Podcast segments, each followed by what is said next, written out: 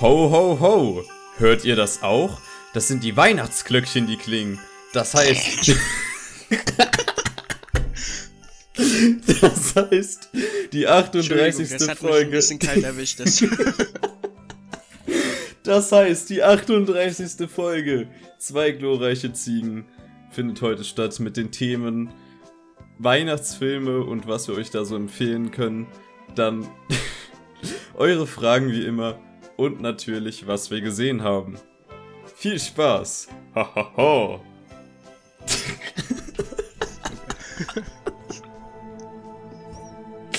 Wunderschön.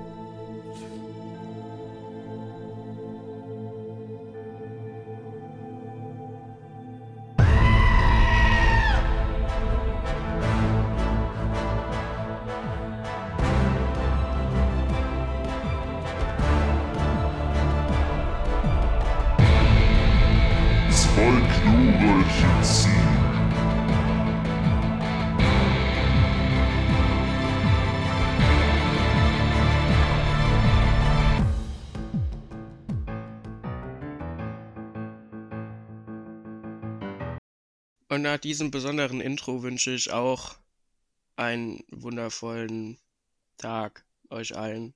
Ja, wie immer, ganz am Anfang. Folgt uns auf Insta.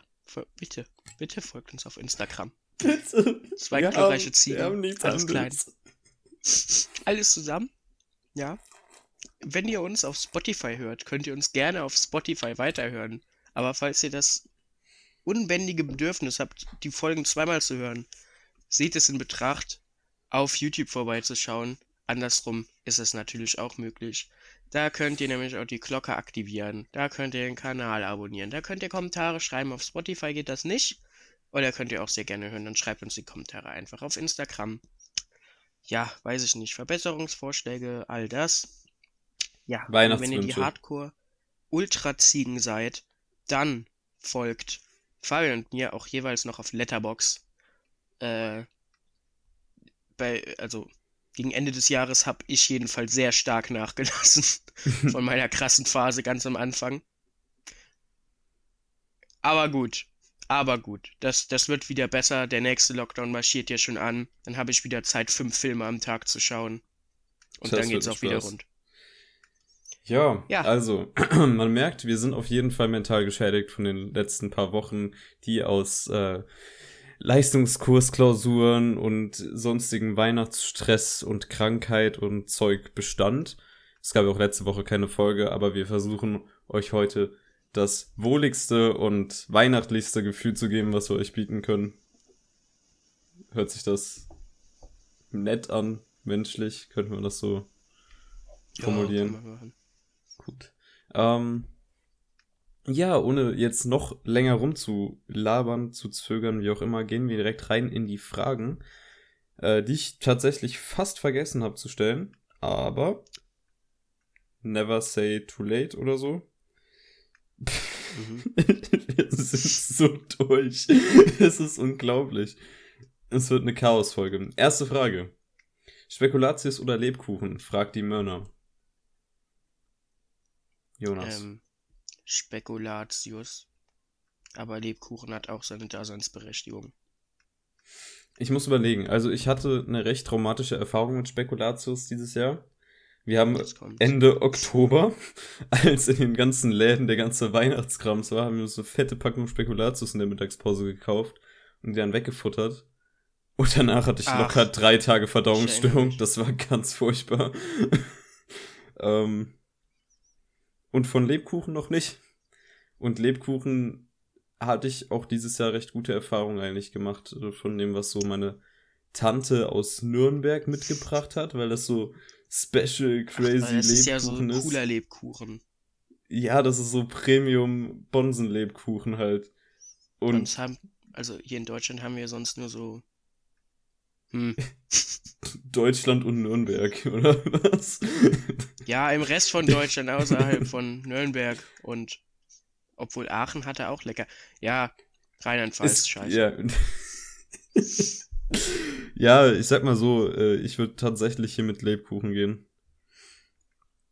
Ja, Okay, ja. cool. Dann riecht das wohl nach Beef. So ist das. Die Mörner fragt. Noch eine zweite Frage.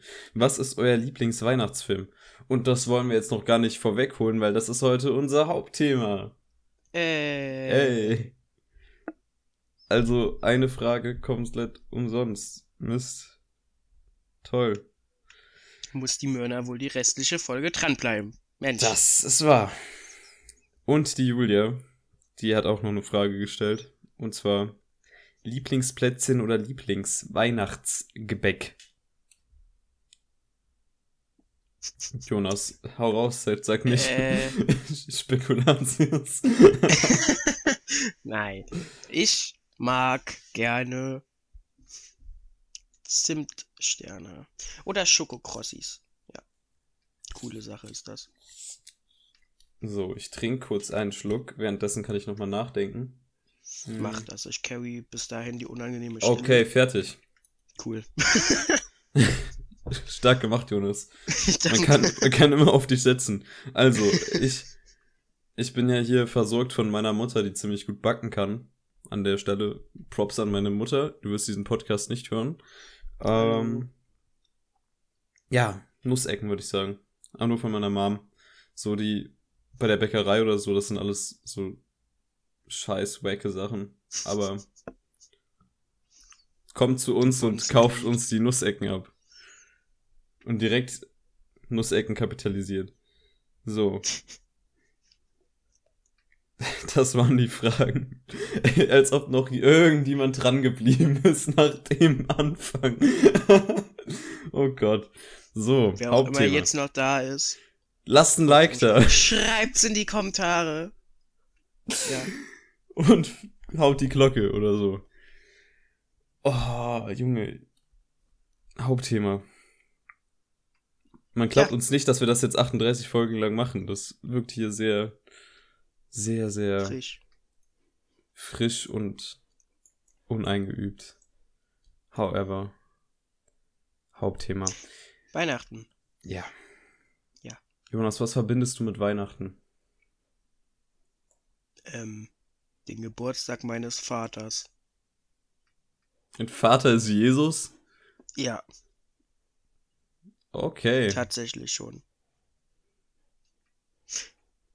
Cool. Ja, das ist voll die beschissene Frage, jetzt mal ganz ehrlich. Was verbindest du denn bitte mit Weihnachten? Also mit Weihnachten. Weihnachten ist die Zeit, wo die Familien zusammenkommen, man alle einen ruhigen Moment zusammen genießt. Alter, am Arsch ist es die Zeit, wo sich alle komplett tot stressen, noch irgendwie in der letzten Sekunde Geschenke kaufen wollen, davor alle Klausuren Ja, ne? noch mal reingedrückt werden, alle Leute einfach permanent abgefuckt sind, alle draußen Schnee sehen wollen, aber es einfach nur kalt ist, aber kein Schnee.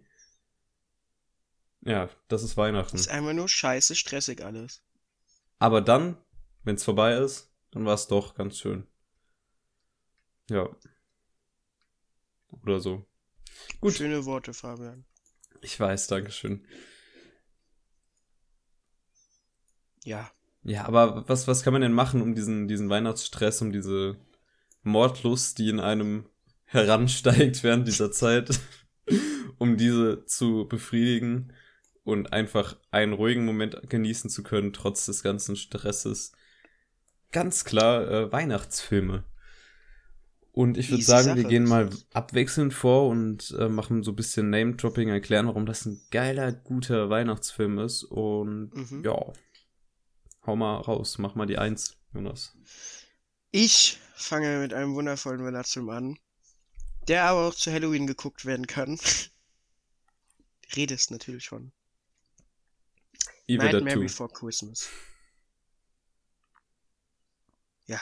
Ja, Fabian, den hast du bestimmt auch schon mal gesehen. nö. Tatsächlich nicht, nein. Bruder, was ist denn los mit dir, hä? Du kannst den Film doch nicht einfach nicht gesehen haben. Der ist ja wirklich bei dir auf Want to Watch. Was ist denn los mit dir? Äh, was soll ich sagen? Ich habe viel auf der Watchlist. Und ich habe, ich bin gerade durch den, also es, ich, genau. Ja, also, wie gesagt, um in perfekte Weihnachtsstimmung zu kommen, kombiniert der Film hier das mit einem äh, sehr interessanten Gegensatz. Und zwar kommt da Halloween und Weihnachten kommen da zusammen. Ja, es geht im Prinzip darum, dass alle Feiertage so eine eigene Welt haben, wo Wesen leben, die diese Feiertage quasi das komplette Jahr vorbereiten. Und dann ist halt für die so der höchste Tag im Jahr, wenn die das so, wenn das umgesetzt wird und dann, und das ist immer so, das ist so eine Kleinstadt dann, wo die alle zusammen leben. Ja, und unsere, unsere Geschichte, unsere Reise durch diesen wundervollen Film fängt im Halloween-Land an bei Jack Skellington. Das ist zwar nicht der Bürgermeister, aber es ist äh, quasi die Persönlichkeit in diesem Land, der äh, Halloween ja immer durchführt und so quasi ein Superstar in dieser Welt ist. Und alle sehen zu ihm auf und es ist in diesem Tim Burton, äh, ja, Stop-Motion-Knetstil gehalten.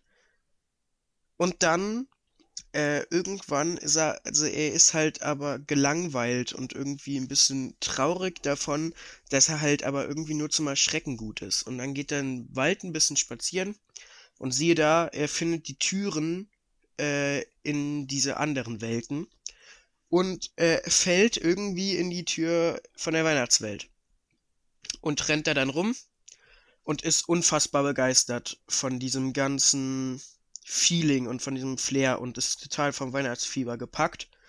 Und äh, besonders hat's ihm der Nikolaus angetan, der, also das ist deutsche Übersetzung jetzt, äh, den er aber Niki Kraus nennt.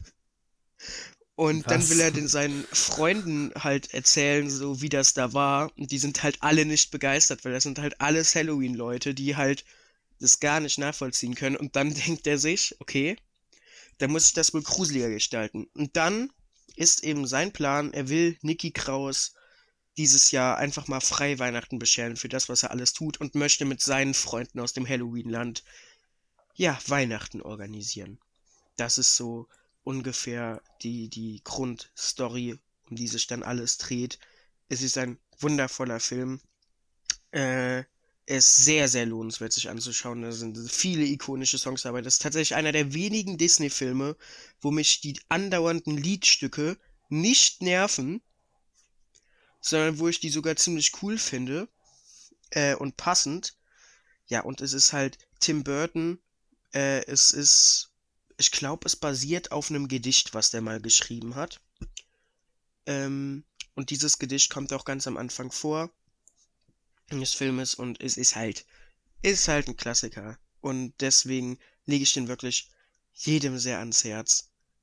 The Nightmare Before Christmas ist mein, ja, erster Vorschlag, um vielleicht auch ein bisschen diese Mordlust mit Weihnachtsgefühlen zu vermischen.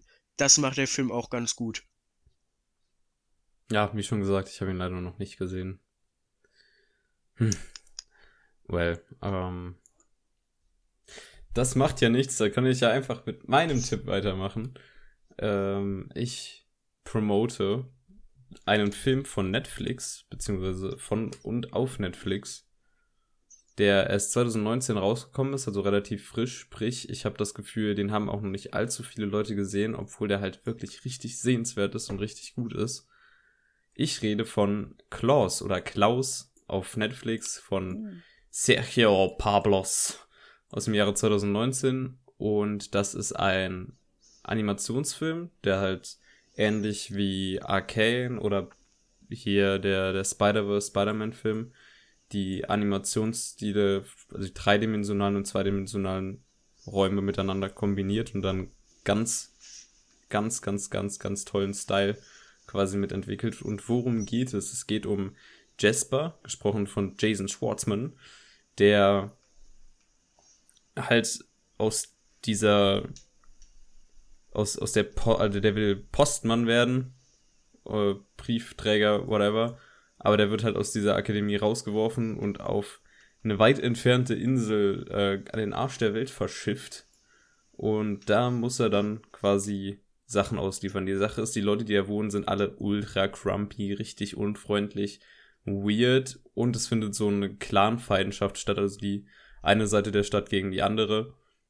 Und er muss halt sich da irgendwie er muss halt einen gewissen Umsatz schaffen, damit er wieder da weg darf. Also es muss so und so viele Briefe müssen abgesendet werden. Also er hat so eine Challenge quasi und er hat eigentlich gar keinen Bock da zu sein und will einfach weg und versucht das irgendwie zu machen. Aber die Leute, die haben da nicht wirklich Lust, Briefe zu schreiben, also muss er auf eine kreative Idee kommen, um irgendwie Briefe austeilen zu können und sich somit wieder von der Insel zu verpissen. Ja, und auf diesem Weg trifft er dann auf einen alten, bärtigen Mann im Wald, gesprochen von J.K. Simmons. Und äh, da entfaltet sich dann eine sehr, sehr coole Weihnachtsgeschichte, wie ich finde. Ja. Wundervoll. Gut. Das war's. Hast du ihn nicht gesehen?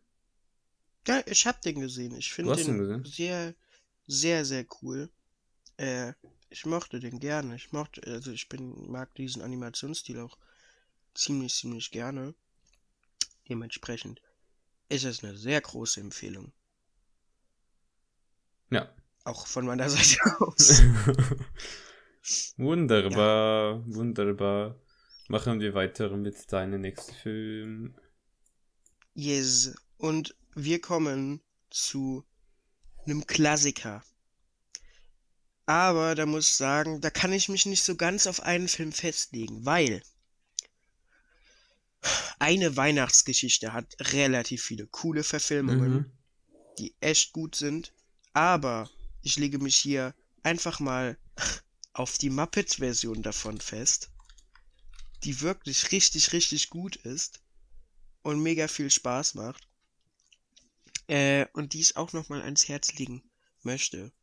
Eine Weihnachtsgeschichte in der Muppet-Version ist, also ich gehe mal davon aus, dass jeder, jeder Christmas Story von Charles Dickens kennt. Oder auf jeden Fall das ein Begriff ist.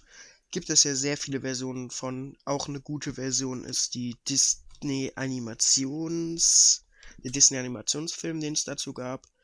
Äh, auch ein bisschen älter, aber auch ziemlich cool.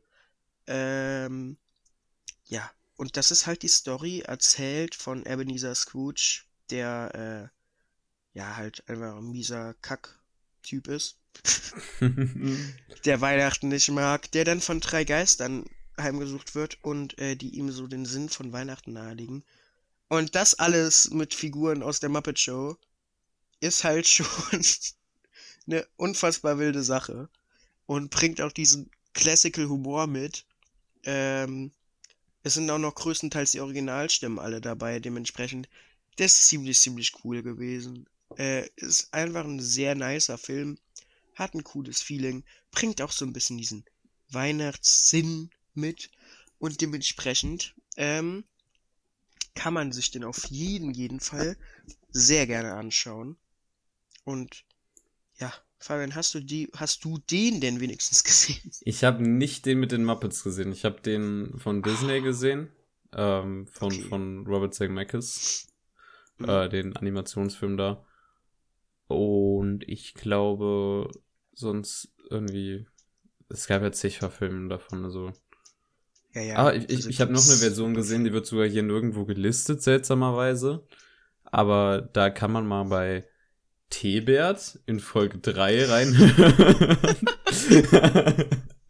Weil die habe ich auch gesehen und das ist eine ganz tolle Neuinterpretation des Stoffes mit ähm, Synchronsprecher-Legenden wie Mattes. Also, wer da Bock drauf hat, äh, hier, Screaming Goat Productions auf Instagram. Let's go. Immer rein da. Immer rein da. Genau. Genau, genau, genau. Da kann ich auch leider wieder nicht viel sagen, weil ich ihn nicht gesehen habe. Das ist sehr traurig. Jedenfalls bewusst nicht. Vielleicht als Kind. irgend- Naja, egal. Mein nächster Film ist absoluter Weihnachtsklassiker. Also wer den nicht gesehen hat, puh, okay. Äh, Es ist natürlich Kevin allein zu Hause oder auf Englisch Home Alone von Chris Columbus aus dem Jahre 1990 mit dem weltberühmten Kind Macaulay Culkin in der Hauptrolle und Joe Pesci und Daniel Daniel Stern als als hier Einbrecher. Worum geht es, falls ihr den Film wirklich noch nicht gesehen habt? Es geht um den es geht um die große, die, die Großfamilie McCallister mit den beiden Eltern, die in den Urlaub fahren wollen zu Weihnachten. Und da sie so viele Kinder haben, kommt man da mal schnell, äh, verliert man da schnell mal den Überblick. Genau, das wollte ich sagen. Und als sie dann abgereist sind, im großen Stress, haben sie den kleinen Kevin zu Hause vergessen. Das fällt ihnen aber leider erst so spät auf, dass dieser schon eine Zeit lang alleine daheim ist und ähm, merkt, wie geil er das eigentlich findet, bis dann auf einmal zwei Verbrecher daherkommen, die einbrechen wollen, weil es heißt ja, die äh, Familie ist über Weihnachten weg. Und dann denken sie, leeres Haus, gönne, gönnerhaft, gönnerhaft, kann man ja mal reinschauen und gucken, was es zu klauen gibt. Aber nein, der kleine Kevin ist ja noch da und dann gibt es einen sehr, sehr witzigen, tollen, sadistischen, also für die Leute, die hier ihre Mordlust zügeln wollen. Ich, ich weiß, warum der Film so gut funktioniert hat. Einen wirklich tollen Kampf zwischen diesen Einbrechern und dem kleinen Kevin, der sich mit super vielen kreativen Ideen ausdenkt, wie er die vom Einbrechen abhalten kann. Und dieser Film hat einfach einen super fantastischen Soundtrack von John Williams. Ist sehr unterhaltsam, well-paced, also der lässt sich so easy durchgucken. Der ist für jeden was mit dabei, würde ich mal behaupten. Und man kann ihn jedes Jahr aufs Neue gucken. Der wird nicht, der wird nicht schlechter. Wirklich äh, fantastischer Film, meiner Meinung nach. Ja, Ja, Jonas, was sagst du zu Kevin allein zu Hause? ich habe Kevin allein zu Hause noch nicht gesehen. Noch nie. Noch nie. Wie? Nie. Wie? Ja, keine Ahnung. Wir haben halt noch nie gesehen. Aber der wird Okay. bestimmt auch irgendwie nachgeholt. Ist auf Disney Plus, glaube ich. So sieht's aus. Da ist der So zum Beispiel aus. drauf. Ja, so Mhm. sieht's aus, Jonas. Wenn du mal einen richtig witzigen Wein, ich, ich glaube, es könnte sogar sein, dass der dir gar nicht mal so gut gefällt, weil der Film so ein, auch Nostalgie mit sich bringt. Weil ich habe ihn als Kind schon gesehen, jetzt habe ich ihn, jetzt sehe ich ja ihn immer noch. Also, Ja, das Ja. kann gut sein, deswegen habe ich vielleicht auch einfach Angst, den zu gucken, weil ich irgendwie, am Ende gefällt der mir nicht und dann werde ich wohl noch mehr Menschen. nee, also nicht gefallen wird nicht passieren, aber dass du ihn nicht so feierst wie mich. Wie, wie mich? Mhm. wie mich? Wie ich. Ist schon schwer, der, das, das wenn die ran, an dich rankommen sollte. Also, ah. ja. Äh, hallo? Schreibt's in die Kommentare, wer ist besser, Home Alone oder Fabian? So. ähm, hallo Jonas, hau den nächsten Tipp Hallo. raus. Bis wir Ähm. irgendwann aus Tipps aus, ausfließen. Egal. Mein nächster Tipp ist ein, ein Guilty Pleasure Film äh, namens Tatsächlich Liebe. Ha hast du den schon mal geschaut? den bin ich drum herum gekommen bis jetzt. Ja, jetzt kommt's nämlich. Meine Mutter liebt diesen Film. Und ich habe so gedacht, also ich wollte den nie wirklich mitgucken, aber ich wurde dann einmal irgendwie gezwungen. Erstmal kommen wir bei ganz kurzer Besetzung. Also da spielen Leute mit Hugh Grant. Es fucking wär Liam kein-. Kitschiger Liebesfilm, wenn Hugh Grant nicht in der Hauptrolle dabei wäre. Ja gut, das stimmt. aber können wir, also Ja, ja, ja, okay. Liam Neeson. ja. spielt damit. Alan Wickman. Emma Thompson, Bill Nighy, Colin Firth. Okay, den kennt man auch aus, aber da spielen sehr viele Menschen mit, von denen man das nicht erwartet. Rowan Atkinson und Martin Freeman. Da sind so viele krasse Menschen dabei. Außerdem, äh, der Film ist von Richard Curtis, der äh, ein paar coole Sachen tatsächlich schon gemacht hat. Ähm, ja, worum geht es? Ich weiß es ehrlicherweise nicht mehr so nicht genau. Wow. Es geht doch. Ne, stopp. Es geht viel mehr um das Feeling, was der Film einem mitbringt. Und das ist echt irgendwie, also ich hatte so gar keinen Bock auf diesen Film, aber er ist echt krass gut. Es ist leider schon länger her, weil ich keine Ahnung habe, wo ich den Film irgendwie nochmal nachschauen könnte. Aber ich weiß auf jeden Fall, dass ich ohne Bock da reingegangen bin und tatsächlich überrascht war, wie der mich dann doch überzeugt hat. Äh, und der Cast ist halt super stark. Alan Rickman weiß ich auf jeden Fall noch, dass der richtig gut gespielt hat. Und äh, Rowan Atkinson ist halt Rowan Atkinson, Atkinson in dem Film, der spielt halt seine Classical-Rolle. Ähm, lange Rede, gar keinen Sinn. Schaut den einfach mal, weil der Film hat so, der wirkt wirklich nach außen wie der größte Scheiß, den man an Weihnachten nur gucken könnte. Aber es ist nicht der größte Scheiß, es ist voll, Fast. also ist überdurchschnittlich gut. Jonas. Den gibt's auf Ja. Amazon, bei Sky und bei RTL Plus. Uh, RTL Plus. Dann wird da reingesappt. Nee, aber der ist tatsächlich bei, bei Amazon Prime verfügbar, also von daher. Dann würde er sich einverleibt, würde ich mal sagen. Dann gibt's wohl wahrscheinlich keinen Weg da drumherum, weil, äh. Nee, doch, es gibt einen Weg drumherum tatsächlich. Aber er ist auf der Watchlist mit über 550 Filmen. Also wird er wahrscheinlich bald gesehen. So. Ja, ja, ja, was habe ich noch für einen Tipp? Kurz nachdenken. Okay. Ähm. Pippi Langstrumpf, die alten Verfilmungen. Da ist ein Teil und ich weiß bei Gott nicht welcher, aber es war einer der ersteren. Der erste oder der zweite hat einen großen Fokus auf die Weihnachtszeit und das ist auch fett, was ich noch mit Weihnachten verbinde als Kind. Quasi die, der Film oder der Zusammenschnitt, ich weiß nicht, ich, ich habe keine Ahnung, wie das damals ausgestrahlt wurde, ob das eine TV-Serie war, die dann in Filme zerschnitten wurde oder wie auch immer, aber es gibt diesen Teil auf jeden Fall, wo Pippi zu Hause Plätzchen backt und der Maus in dem Loch Käse gibt und dann in die Schule geht und keinen Plan von Schule hat und sich denkt, nee, habe ich keinen Bock, ich gehe jetzt wieder raus. Und es schneit und Pippi freut sich, dass es schneit. Und es ist so toll, ich muss das unbedingt rewatchen. Also, falls ihr da als Kind Kontaktpunkte hattet und äh, irgendwie nochmal das Gefühl habt, da reinschauen zu wollen oder gar keinen Kontakt habt, aber irgendwie Kinder zufällig, denen ihr das zeigen könntet. Also ich weiß nicht, wie man als ältere Person, wenn man es gar nicht kennt, darauf so reagiert, aber ich habe definitiv Bock, das mir nochmal anzugucken. Ja.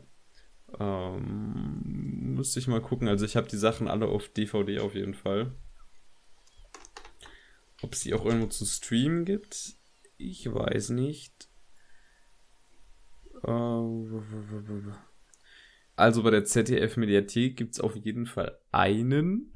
Also den allerersten, ich glaube, da drin kommt das sogar vor. Ähm, die anderen sind halt nur zum Kaufen verfügbar. Aber der ZDF-Mediathek, kostenlos erster Film, schaut da mal rein. Das sollte der sein, wo auch der Weihnachtspart drin vorkommt. Ja. Perfekt. Du. Ich? Okay. Ja. Ähm. Ich. Warte mal. Ist er das? Ja. Und zwar. ich muss kurz den deutschen Titel rausfinden, weil der amerikanische sagt einem gar nichts. Also mir nicht. Hier, haben wir da. Schöne Bescherung von 1989. Sagt dir der was? Nee, gar nicht. Und zwar, dieser Film äh, sieht trash aus, ist auch relativ trashig. Es ist halt ein fucking 80er Jahre Weihnachtsfilm. Aber ich hatte einen, einen Freund, der ist mittlerweile umgezogen. Aber, äh, Grüße an Dustin, falls du das hören solltest. Ähm, toll. Auf jeden Fall. Dieser, äh, Typ, bei denen habe ich manchmal dann an Weihnachten saß ich da so bei denen rum, äh, hat seine Mutter wirklich jedes Weihnachten, jedes Jahr diesen Film geschaut mit uns.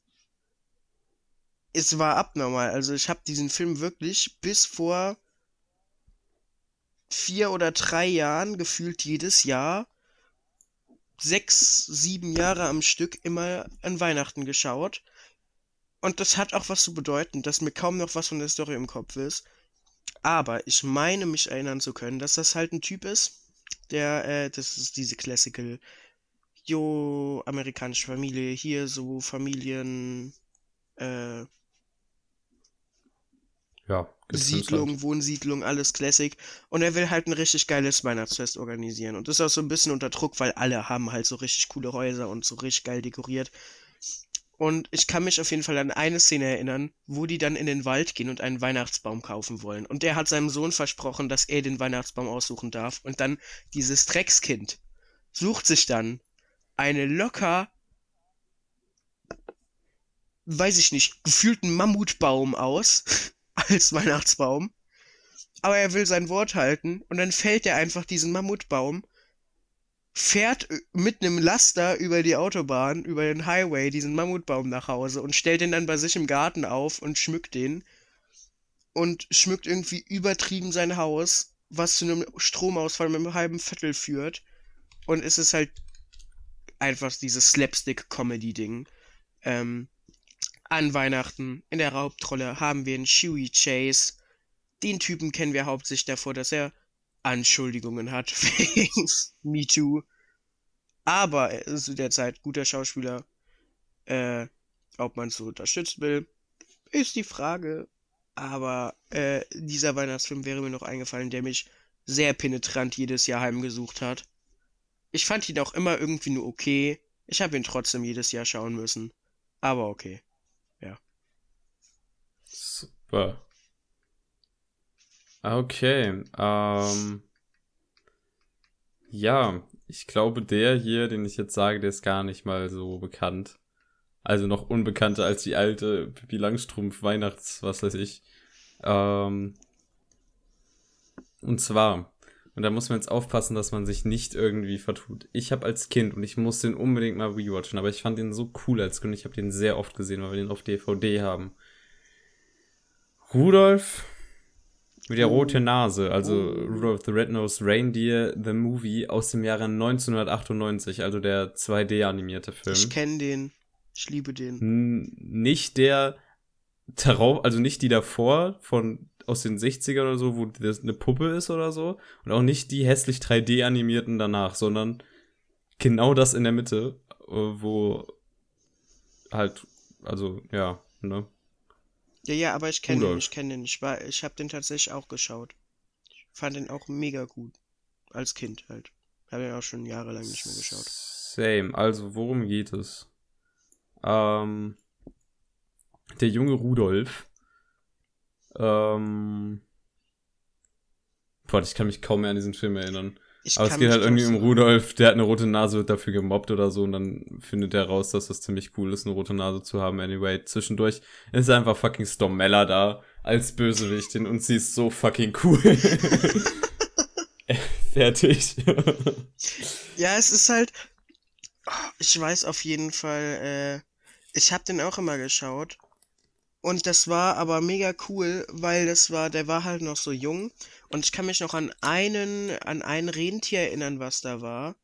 Also Rudolf, der war natürlich auch verliebt, ne? In ein anderes Rentier. Und hat versucht, die rumzukriegen. Aber hat nicht so gut funktioniert. weil er halt diese scheiß rote Nase hatte. Und, äh, ich kann mich auf jeden Fall an ein anderes Rentier erinnern, was denn die ganze Zeit gemobbt war. Und alle waren. Und es war halt so. Es hatte so dunkles Fell und, glaube ich, so ein Blitz, aber so, so einen hellen Blitz dann bei sich aber im Fell drin. Und das war. Das war ein richtiges Arschloch, Alter. Der kam ja immer an. und hat die ganze Zeit. Äh, Rudolf, bist du erkältet oder warum hast du eine rote Nase? Ja. Wilder Ich muss den Film. unbedingt nochmal gucken.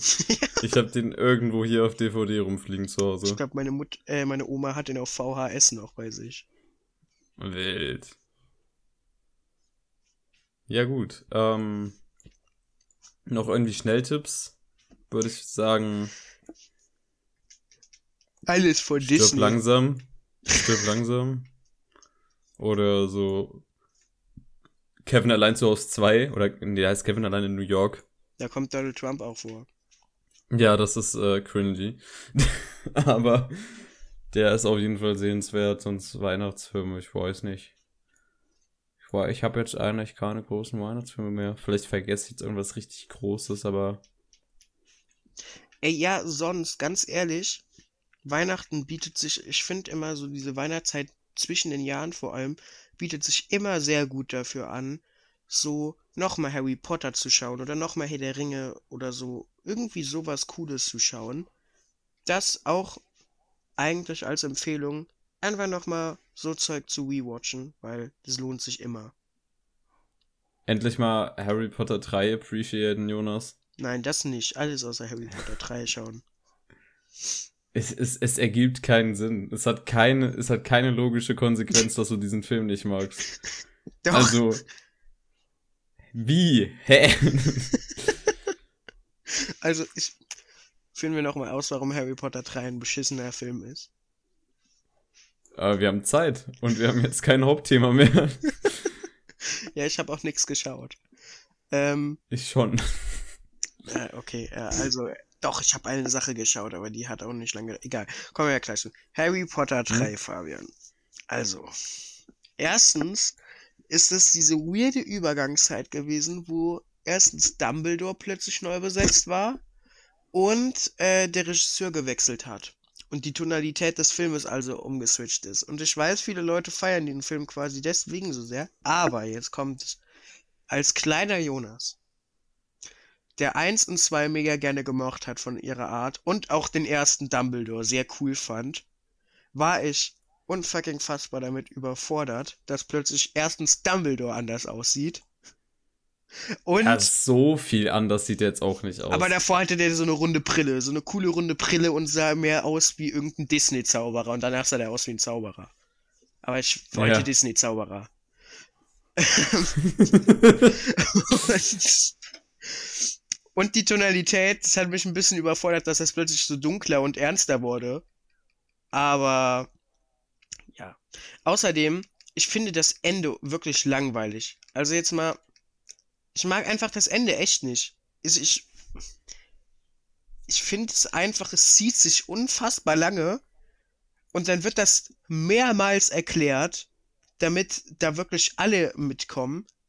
Aber ich hab's halt beim ersten Mal verstanden und deswegen und dann reisen die noch mal in der Zeit zurück, was den Film noch mal so in die Länge zieht, wo ich auch voll getriggert von war. Also vieles führt einfach darauf zurück, dass ich als kleiner Junge den Film nicht mochte, als ich den das erste Mal geschaut habe. Und dementsprechend mag ich den auch immer noch nicht. Ja, der ist super. Also endlich Alfonso Cuarón, der einen anderen Wind in diese ganze Geschichte bringt, weil ja auch die Geschichte erwachsener wird, weil es jetzt sowas gibt wie Dementoren und so, weil ja halt auch die Bücher ab dem Punkt deutlich ernster und erwachsener werden. Das, das war ein Muss, das, das, also diese, dieser Toni- Tonalitätsshift, sage ich mal. Aber was ist, wenn ich dir sage, dass ich es auch gerne gesehen hätte? Wie diese komplette Reihe in dem Stil dieser ersten beiden Filme durchgezogen wäre. Das geht ja gar nicht. Die Bücher haben ja genau dieselben Shift. Aber ich hätte schon ziemlich lustig gefunden. Wenn es einfach weiter Also- so hardcore kinderfreundlich wäre. Pup. Und er ist nicht tot, er ist immer nur verschwunden. Harry ist eingeschlafen. Nein! äh, sie schlafen doch nur, ich bring doch niemanden um. ähm, Ich hab Harry Potter eingeschläfert. Nee, warte, wie ist es? Ich hab Sirius Black umgebracht. Ich hab Sirius Black eingeschläfert. ja. Du Sau! Äh, aber wa- was bei den Harry Potter Filmen ist, dass ich gemocht hätte, wenn die gegen Ende nochmal gewechselt hätten in der Regie, dass halt nicht alles David Yates macht oder wie der heißt. Ach, jetzt ist er plötzlich wieder scheiße, oder was? Aha. Was? Wer jetzt scheiße? hier. Ich, ich finde den dritten super, aber ich meine die Reihe an sich. Du siehst, ich habe nicht viele Argumente gegen den dritten Teil. Ich mag ihn einfach nur nicht. Das ist weird. Weird as fuck. Aber genauso weird ist, dass ich mal mehr Filme gesehen habe wie du. Und so kommen wir hier ich weiß mit nicht, was einer Jahres super passiert ist. smoothen Transition. Ich hab zu- mal, ich hab mal nachgezählt, ne? In der ersten Hälfte dieses Jahres hatte ich einen durchschnittlichen Filmekonsum von fast 50 Filmen im Monat. Das Jo, aber mehr als zwei am Tag. Also, das sind mehr als einer am Tag, meine ich. So fast zwei am Tag. Das ist brutal. Und dann ist das komplett abgestürzt auf durchschnittlich 10 bis 15 Filme, bis ich jetzt dann komplett im Ende des Jahres im Stress von Klausuren versunken bin. Und ich glaube, im Dezember habe ich bisher drei oder vier Filme geschaut. Ich hasse mich ein bisschen. Ich, ich habe aber wenigstens die 300 Filme dieses Jahr geschafft schon. Da ist also kein Druck mehr. ja, gut. Hast du gut gemacht. Dankeschön. 305. Bitteschön. Nee, 306. Ich habe einen Film noch gar nicht eingetragen, fällt mir auf. Egal. Ja. Okay. Ich habe Sachen gesehen. Tick Tick Boom, unsere letzte Hausaufgabe, also geht's danach los, beziehungsweise weiter. Ich habe äh, daraufhin einen Rewatch gemacht, und zwar von Pulp Fiction, dem extrem tollen, äh, bekannten Klassiker von Quentin Tarantino. Und ja, worum geht es da? Das ist halt, das ist schwierig zu erklären. Ähm, das ist eine nonlinear erzählte Geschichte über Gangster und der ihr Leben und wie sie Veränderungen in ihrem Leben machen. Und das alles super stilistisch mit einem ultra geilen Soundtrack, ziemlich einfach, also komplett ziemlich geiler, cooler Machart und super, super cool gespielten Performances mit sehr vielen zitatwertigen, sagt man das so, Zitat, ja doch, zitatwertigen Momenten. Ja, mir macht dieser Film einfach nur, also ich, ich habe da die ganze Zeit grinsend gesessen und hatte Spaß wie sonst was. Gerade gegen Ende, wo dann auch ein äh, Samuel. Jackson so seinen ganzen Charakter hinterfragt und das die, die Situation, in die Quentin Tarantino die Charaktere wirft und es sich nicht so extrem seltsam anfühlt, weil diese ganze Welt, die er uns da vorstellt, halt schon so einen seltsamen Touch hat, dass es sich halt für uns komplett normal anfühlt. Obwohl die Charaktere oder die Sachen an sich, die da passieren, total absurd sind. Aber wir akzeptieren das einfach und sind da total gefesselt quasi in dieser kleinen eigenen Welt der Gangster, die er erschafft. Ja. Ja. Was sagst du? Was sagst du zu Pulp Fiction? Pulp Fiction ist einer der besten Filme, die je gemacht wurden. Ja, damit wäre das dann aufgeklärt. nee, äh, Pulp Fiction muss man sich wirklich angeschaut haben. Vor allem die Dialoge sind geisteskrank. Ja, ich finde es halt auch irgendwie weird. Ich meine, Freunde von mir haben den gesehen und die waren einfach nicht so, also die fanden den langweilig oder Hast du so. ihn geklatscht? Habe ich die erstens weggeklatscht, klar. Ähm, aber dann, ich weiß nicht. Leute, was ist denn los mit euch? Also wirklich. Gut. Nächster Film. Schaut euch unbedingt Pulp Fiction an, falls ihr es noch nicht getan habt. Wo habe ich ihn gesehen? Ich glaube auf Sky. Ja, vielleicht kommt er auch nochmal irgendwann auf Netflix.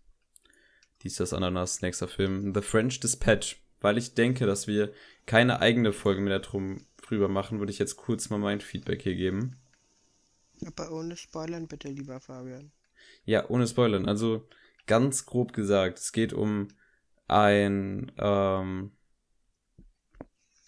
um eine Zeitschrift, die von einem, äh, also die independent-mäßig äh, hochgewachsen ist und die absurdesten Charaktere an Autoren hat. Und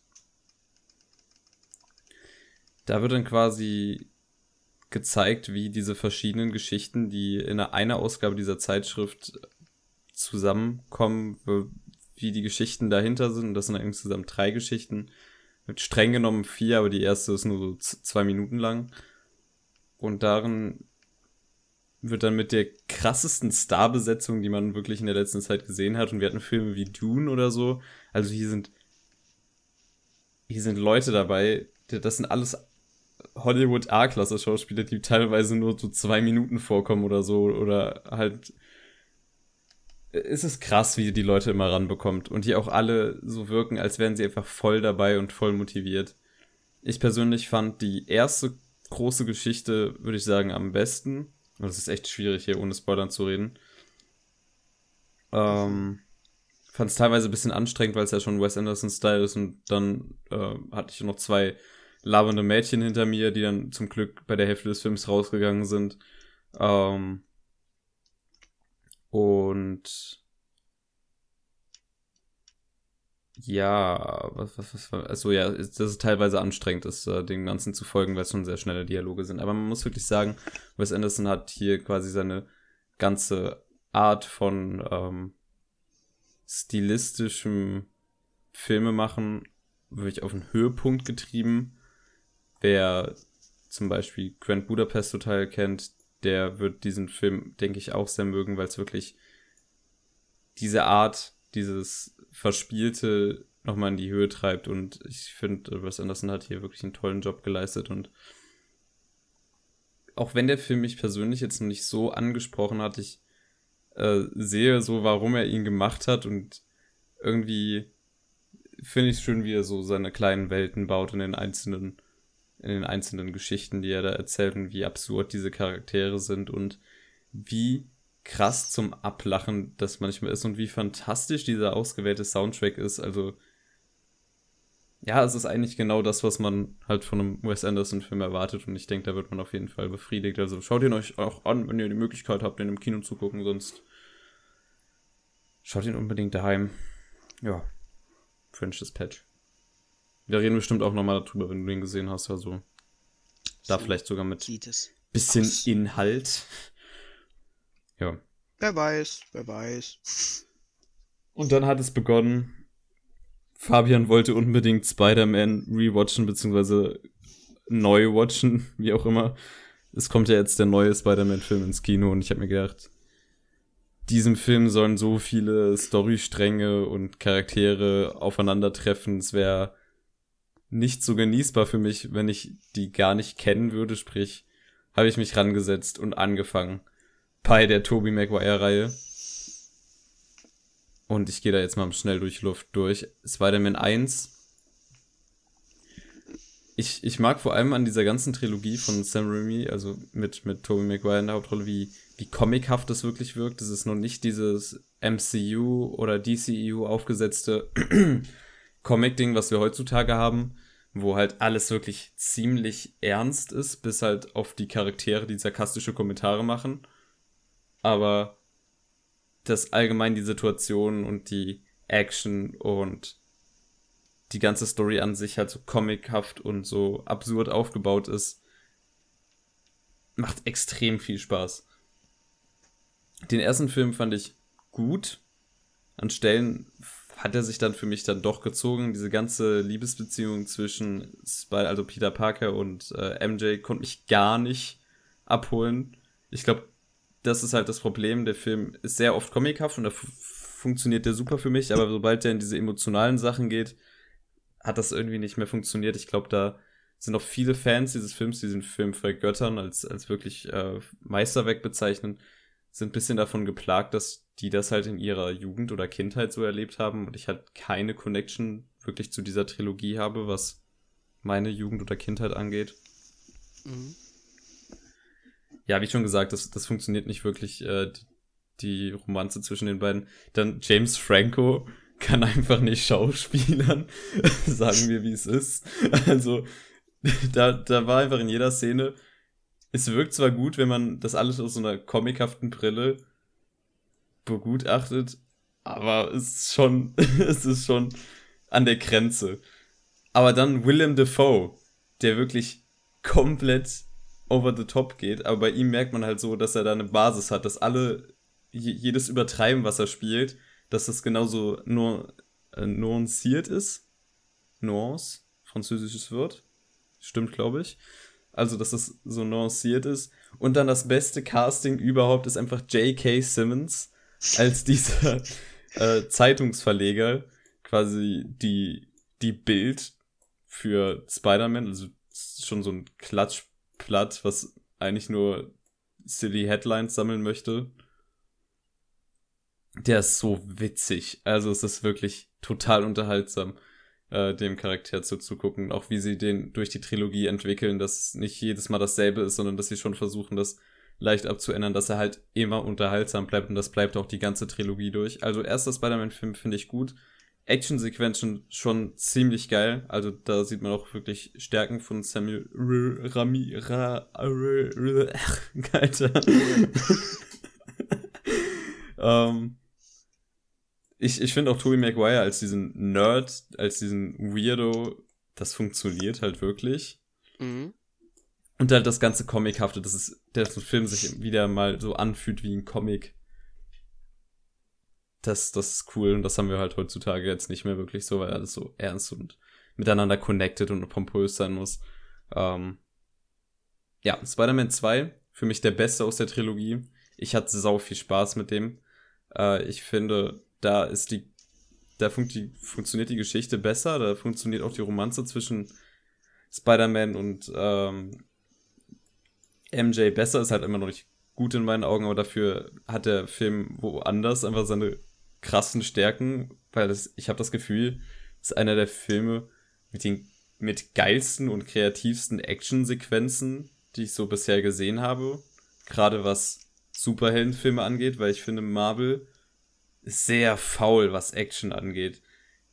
Man hört ja Geschichten, ich, ich höre auch selber viele Podcasts, wo äh, quasi auch hin und wieder Insider dabei sind, die dann sagen, ja, das ist alles pre-rendered Action im MCU. Also da hat der Regisseur gar keinen Einfluss mehr drauf oder die Regisseurin.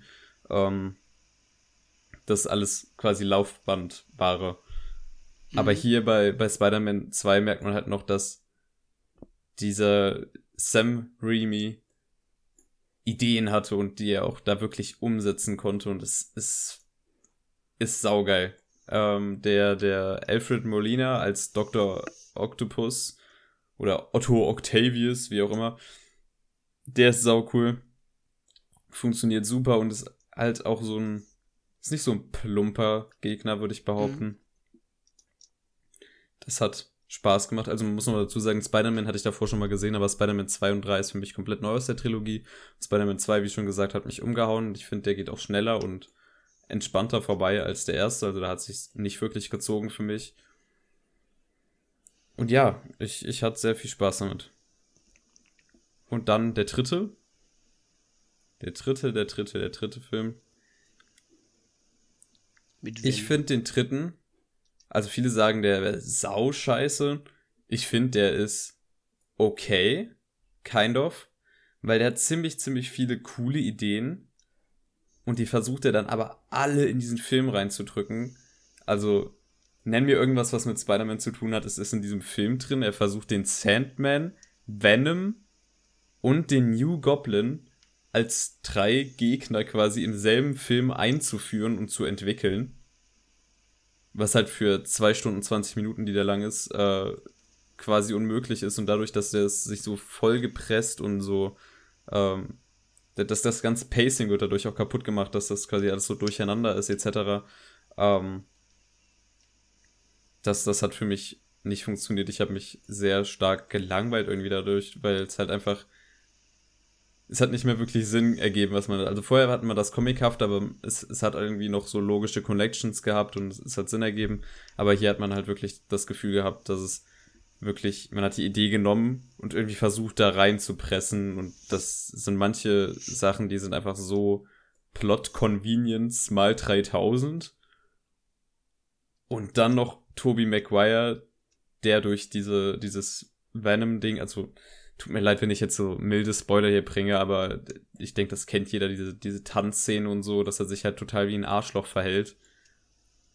Ich sehe, das hat, das hat einen logischen Hintergrund aber dem zuzugucken ist halt nur fucking anstrengend und äh, es gibt stellenweise Momente in diesem Film, wo du keine wirkliche Sympathie mehr zu irgendeinem Charakter hast und dadurch auch gar nicht mehr in der Geschichte investiert bist, dir quasi denkst du, ja, lol, okay, ähm, was passiert, ist mir gerade scheißegal, ihr könnt von mir aus alle sterben.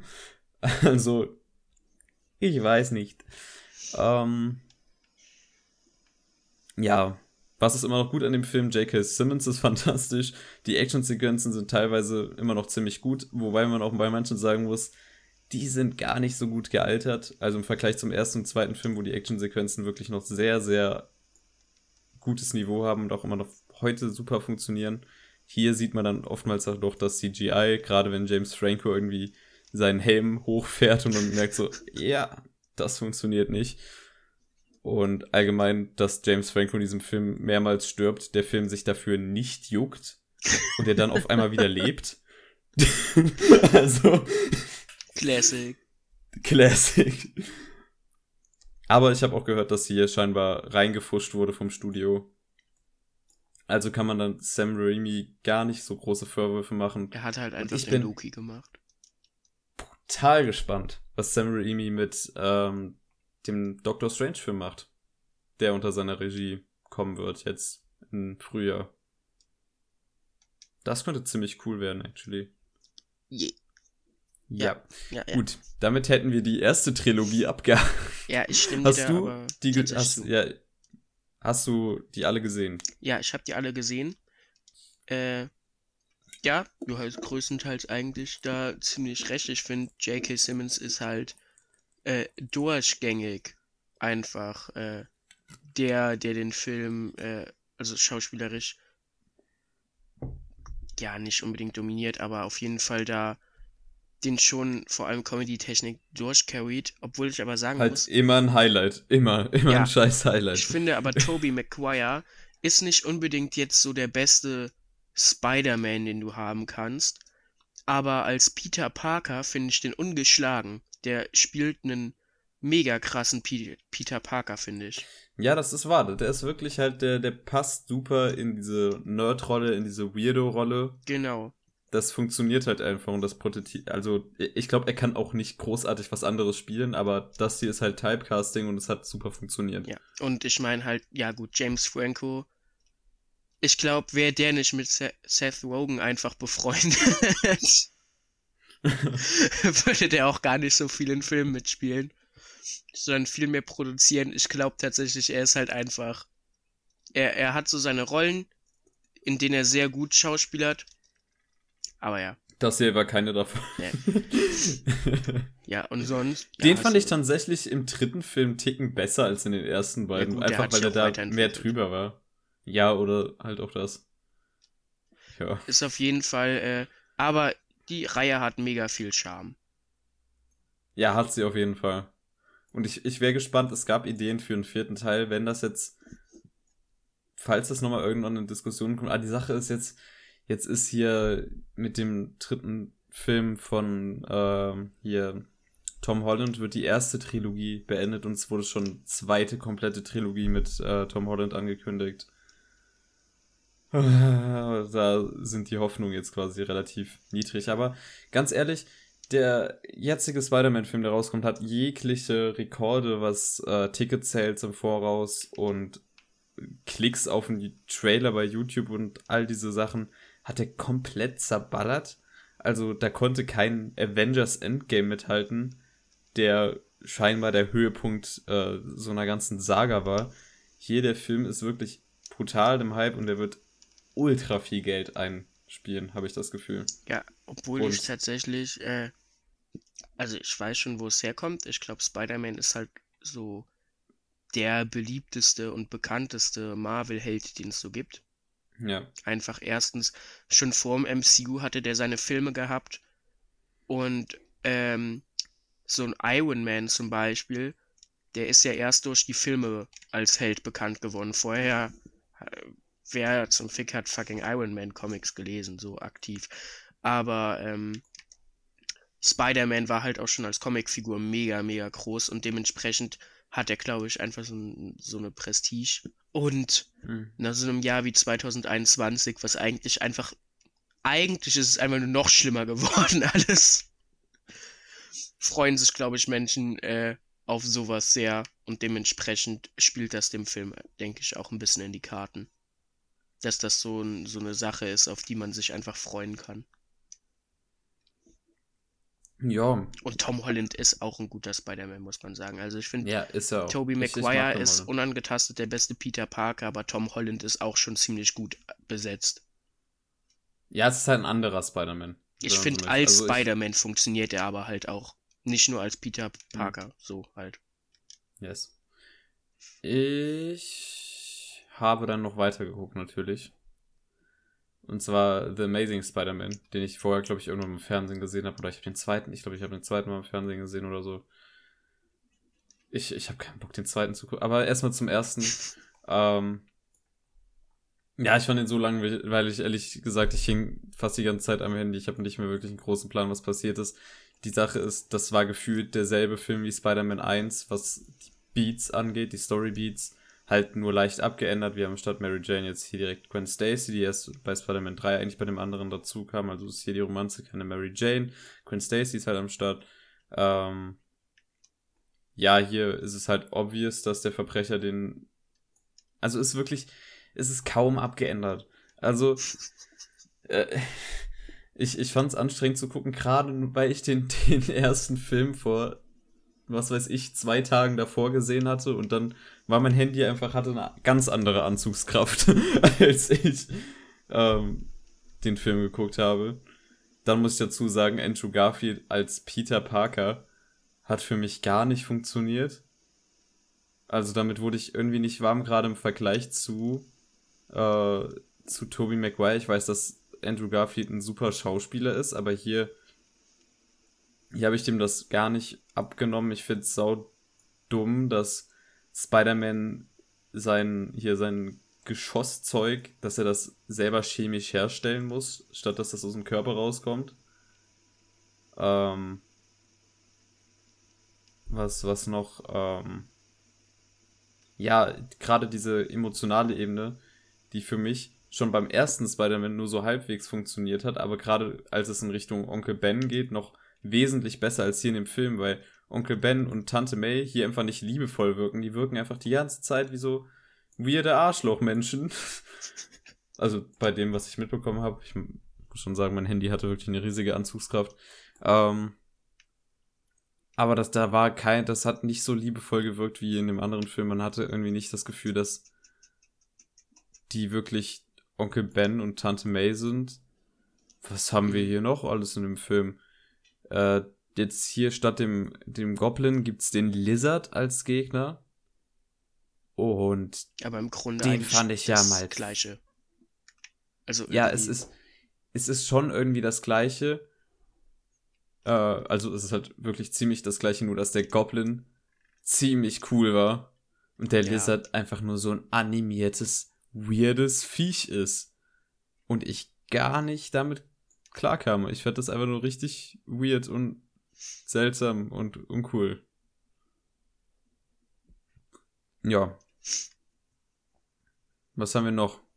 Wir haben diese weirde Geschichte, also ich, ich finde ähm, Emma Stone als Gwen Stacy eigentlich ziemlich cool, weil ich Emma Stone-Fan bin. Ja. Aber das hier ist auch jetzt nicht ihre Prestige-Rolle, muss man ganz ehrlich sagen. Ähm, spielt halt gut, aber jetzt nicht irgendwie krass. Ja, es ist halt, ja. Das Gleiche dann ist die halt Geschichte mit dem Vater und diese, das. Ist halt wie Andrew komm. Garfield, finde ich. Andrew Garfield spielt jetzt auch nicht scheiße. Er spielt halt jetzt nicht so krass. Aber das auf. ist für mich nicht Peter Parker. Ja. Ich habe davor ein Porträt von einem Peter Parker gesehen, das war cooler. Ich habe im Kino die Tom Holland-Filme gesehen. Das war mehr Peter Parker für mich, obwohl der halt gar nicht in diese Nerd-Sache passt, weil der eher der coole Dude ist. Und man ihm diese Nerd-Sache nicht abge... Aber der, der coole Dude hat. Ich meine, Tom Holland. Andrew Garfield wirkt mehr wie so ein Arschloch hier in dem Film. Und Tom Holland wirkt halt wie so ein cooler Dude. Und da ist ein fetter Unterschied. Ich will nicht, dass Peter Parker einfach ein Arschloch ist. Als Spider-Man funktioniert, äh, funktioniert Andrew Garfield, aber die Sache ist, wenn ich Ja. vorher ihn als Peter Parker Arschloch kennengelernt habe und dann ein Spider-Man da ist, der halt dann definitiv mehr Jokes macht und das auch definitiv witziger ist, weiß ich nicht, ob ich dann immer mitlachen soll, weil wenn halt ein Arschloch zu einem Verbrecher-Arschloch sagt, ey, du bist ein Arschloch, dann denke ich mir so, hey, du bist doch selber ein Arschloch, guck dich doch mal an. so. Logik mit Fabian. Logik mit Fabian. Aber um das ganz grob zusammenzufassen, ich habe das ja sehr simplifiziert, aber das ist das Problem, was ich mit dem Film habe. Ja, Cool. ja. Ich habe den zweiten Film angefangen. Ja. Klingt der nach Spaß. Ja, ich werde ihn, glaube ich, jetzt nicht mehr gucken, bevor ich hier Spider-Man morgen gucken gehe. Ich würde viel eher nochmal hier die Tom Holland Sachen rewatchen, wenn ich es irgendwie zeitlich hinbekomme. Und das wird auch schon knapp. Also, mein Fazit zu den Spider-Man-Filmen, die ich bis jetzt gesehen habe. Spider-Man Into the Spider-Verse ist mit Abstand für mich der beste Spider-Man-Film, Ja. den ich gesehen habe. Bis jetzt. da kommt kein Charme der Originaltrilogie dran. Amazing Spider-Man erst recht nicht, auch wenn äh, der Spider-Man da viel unterhaltsam ist in der Spider-Man-Rolle. Also die Action-Szenen, wenn er halt auch wirklich mit den Verbrechern so komödiantisch interagiert, das ist schon sauwitzig. Da hat der Film auch seine Stärken. Aber sonst, ähm, meh. Hier Tom Holland ist zwar immer cool, aber jetzt auch nicht so der Kracher. Und hier ist Spider-Man Into the Spider-Verse, ähm, Miles Morales. Das ist Spider-Man. Das ist der beste Spider-Man, meiner Meinung nach.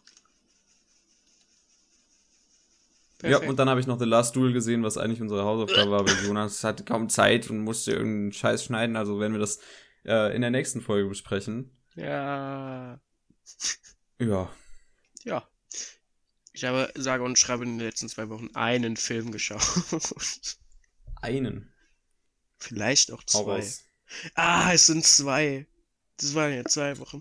Aber von dem einen habe ich dir, glaube ich, live, äh, den hast du live mitbekommen, wie ich den geschaut habe. Mhm. Der Wolf und die sieben Geister. Oh ja.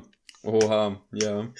Ja, äh, ich weiß auch nicht. Ich bin auf Amazon Prime gegangen und äh, wollte eigentlich, habe ich mir gesagt, lass mal den Strubbelpeter, Struwwelpeter oder sowas schauen.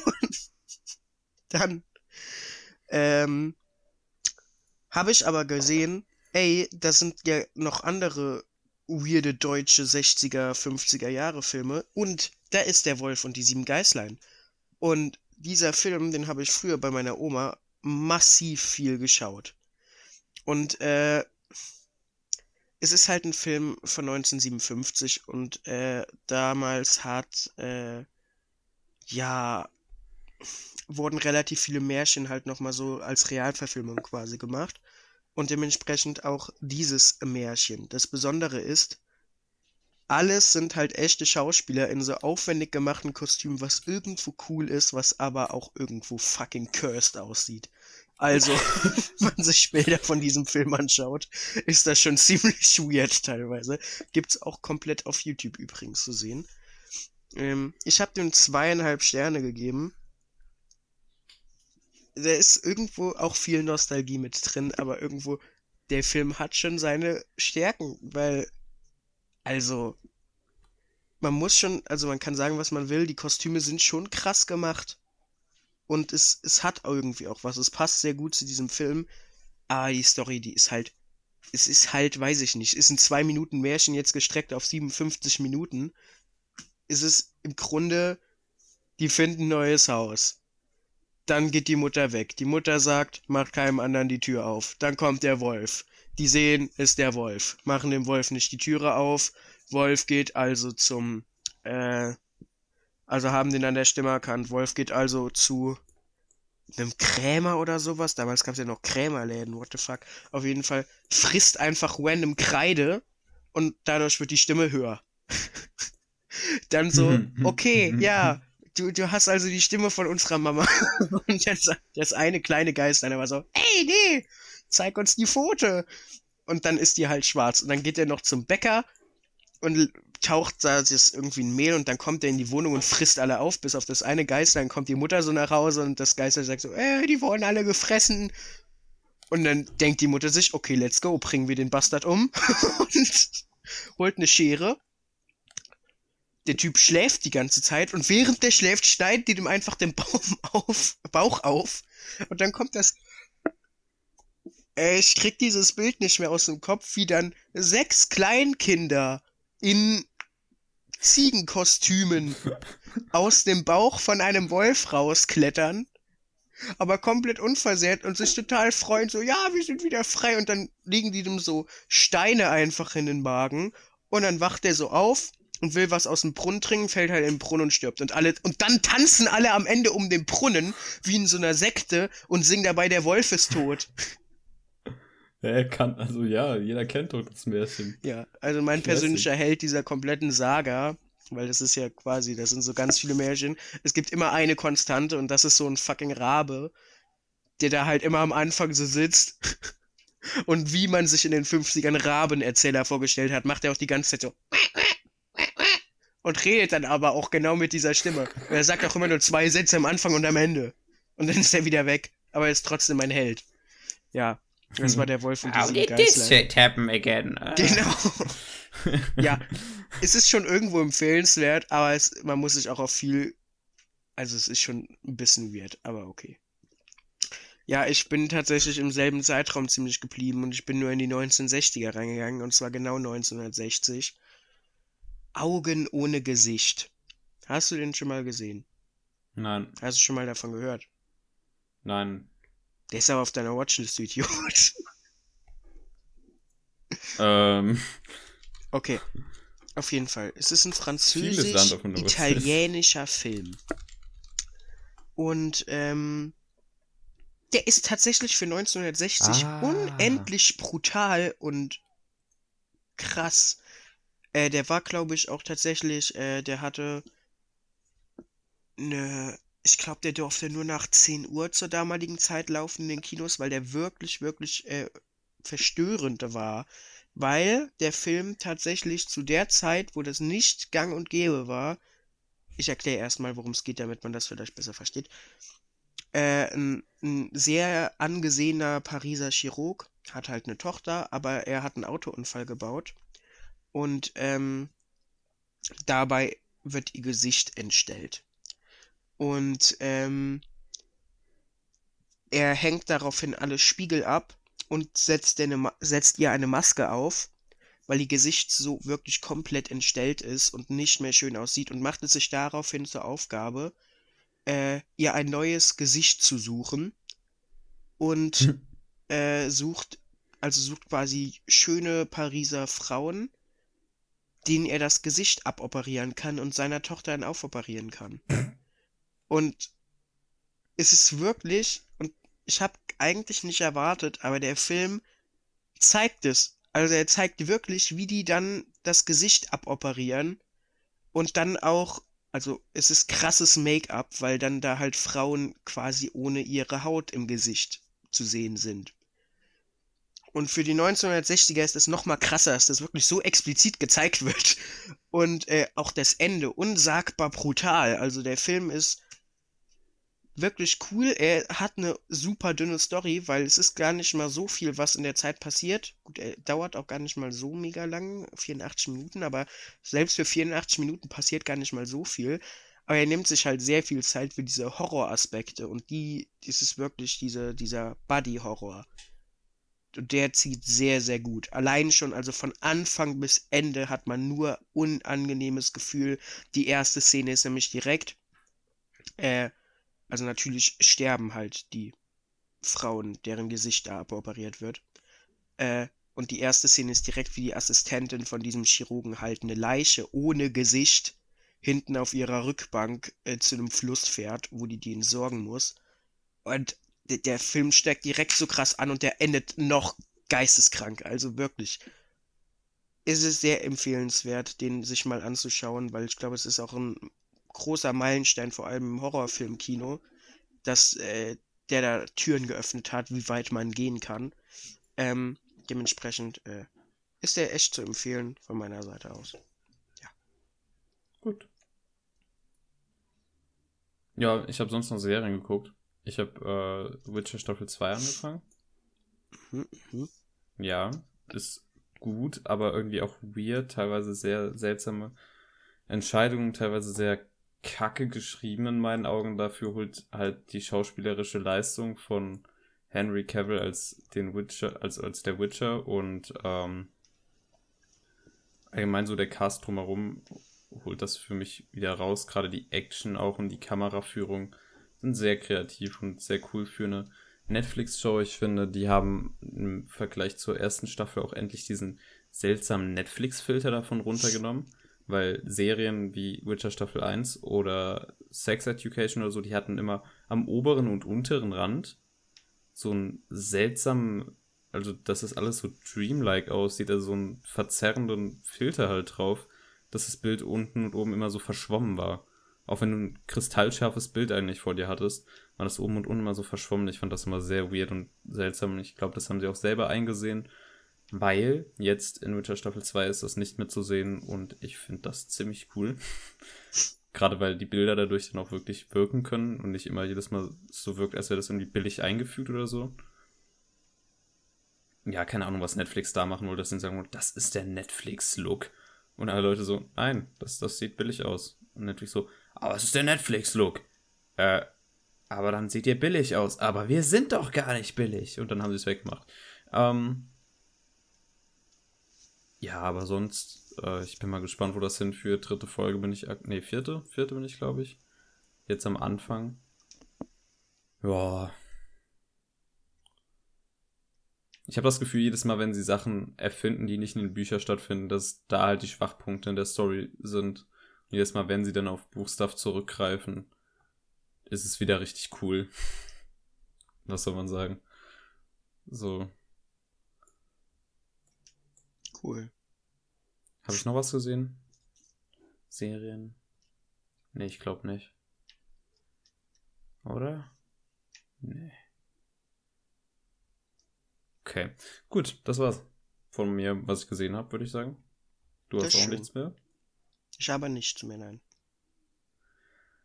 Dann sind wir tatsächlich fertig für heute.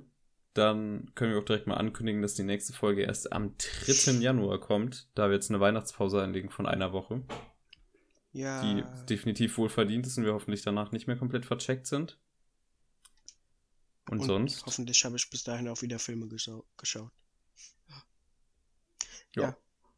Wir wünschen euch Ja. ein schönes Weihnachtsfest. Ja. Ja, oder sowas. Äh, arbeitet eure Mordlust mit unseren Filmtipps ab. Happy Chanukka. Ich weiß gar nicht, ist Chanukka gerade? Keine Ahnung, Feliz Navidad. Und tschüss. Starke Folge.